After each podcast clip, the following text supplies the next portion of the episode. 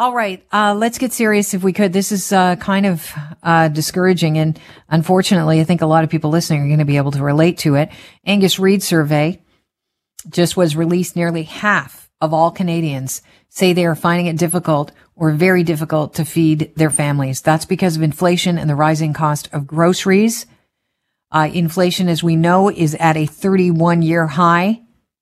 49% of respondents now report it finding difficult finding it uh, difficult or very difficult to feed their families due to food prices. That rose 8.7% uh, year over year in March. In fact, that number is up from 36% the last time Angus Reid conducted a similar survey in April 2019. And there are people uh, that are sounding the alarm bell now.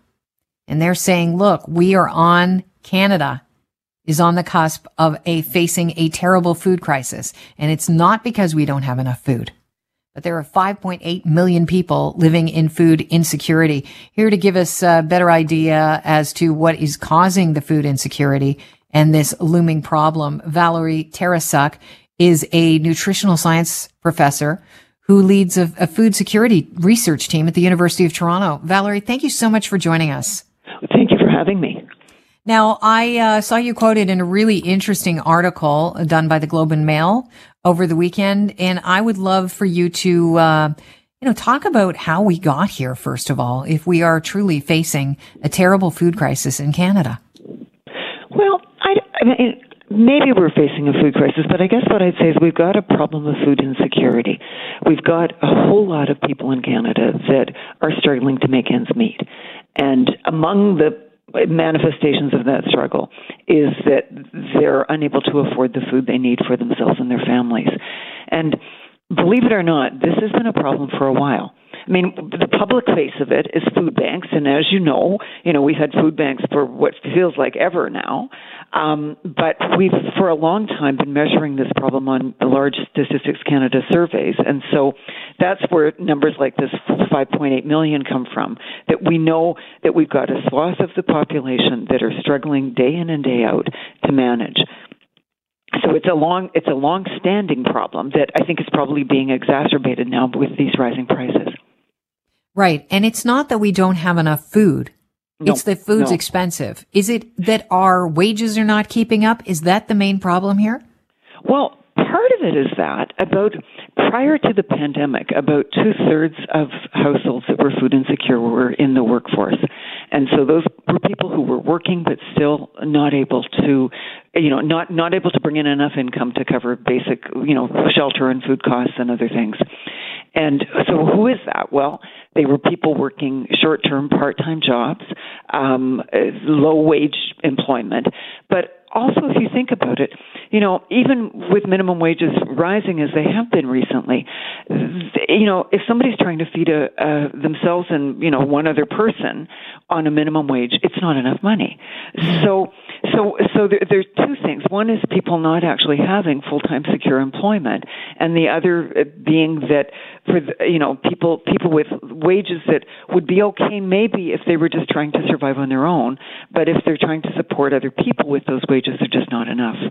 So, absolutely, that's been part of the problem. I mean, one of the ways that we've heard about it through the pandemic is you think about like last year or the year before at this time, where we were getting these reports of workers that couldn't afford to stay home, right? They didn't have benefits. They knew they were at risk of COVID infection, but they couldn't afford to stay home. My guess is if I'd been able to drive over there with a survey, they all would have been food insecure. What exactly does food insecure mean for the average person listening? Well, the way that we measure it is um, actually very complicated, but it starts with asking people if they ever have worried, if they are worrying about running out of food and not having money to buy more. So, really, like not having something to eat. And then there are some questions about compromises in quality. So, you know, not being able to feed yourself or your children a balanced diet because you don't have money for food. But most of the questions are about food deprivation. So, going hungry but not eating, um, at its worst case, going whole days without eating all because of a lack of money for food. So it's a more severe thing than the questions that are being asked on that Angus Reid poll that you cited earlier.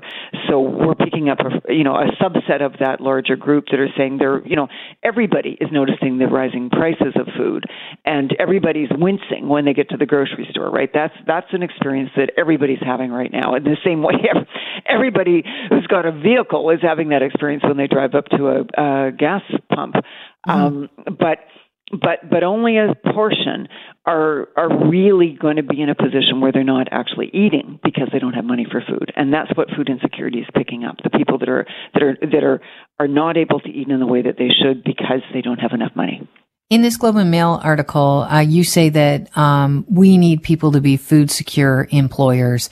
You think businesses have to own the problem. I don't have a lot of time left with you, but can you explain why you think that the business community needs to address uh, food security and insecurity right now? Well, I think that the fact that such a large proportion of people who are food insecure in the workforce means that for them, employment isn't protecting them from this very terrible problem. Why? Well, we've got employers who have constructed jobs in ways that work for them. So to have people on short term, part time contracts, you know, uh, zero hour contracts, gig workers, you know, people who don't have um, don't have any benefits mm-hmm. and aren't even guaranteed a minimum number of hours each week. And for a long time, we've had major employers who have been um, kind of picking away at job security for their workers because that's benefited them, right? To you know, to have people on call that you're only paying by the hour and that you don't have to pay any benefits to, and that don't get any kind of a, drug plan or a pension plan or anything else. Like you know, for, from an employer's perspective, that works beautifully because those people cost less. Um, but but but if we were to move to the you know a more enlightened way of thinking around uh, food secure employers, then we'd have people constructing employment that was permanent and full time and with benefits. And there are many arguments for doing that. I mean, you know, you end up with a better, better worker, a better workforce. Yeah. Um, so it, you know, in, in in the end, it should be a win-win. But you know, especially in large centers like Toronto, you know, it's it's been I think a little bit too easy for people to you know have these really um, really poor employment arrangements and still somehow manage to fill fill hours because so many people need money. Yeah, well, it seems that the uh, I hate to use this phrase, the chickens are coming home to roost because yeah, workers so. are not putting up with it anymore. Well, and we're, I mean, let's hope the pendulum swings back, yeah. right? Uh, yeah, but but it's a statement on how bad things have gotten mm-hmm. um, that we now suddenly find ourselves with people walking away from jobs because they're simply not giving them a good enough arrangement. But yeah, I think uh, moving forward to have um, employers offering, uh, you know, employment opportunities that give people full time employment with benefits is, I mean, it's it it will help us all, and it will it will go a long way towards dealing with food insecurity in this country. Yeah, we know that businesses are having a hard time with, uh, you know, labor shortages. People do not want to settle for this anymore. And I think uh, times are changing. Hopefully, Valerie, it's been a really interesting conversation. Thank you so much for joining us. Well, thank you very much for having me. Have a great day. Valerie Tarasuk is a nutritional science professor who leads a food security research team at the University of Toronto. So hopefully the pendulum is swinging.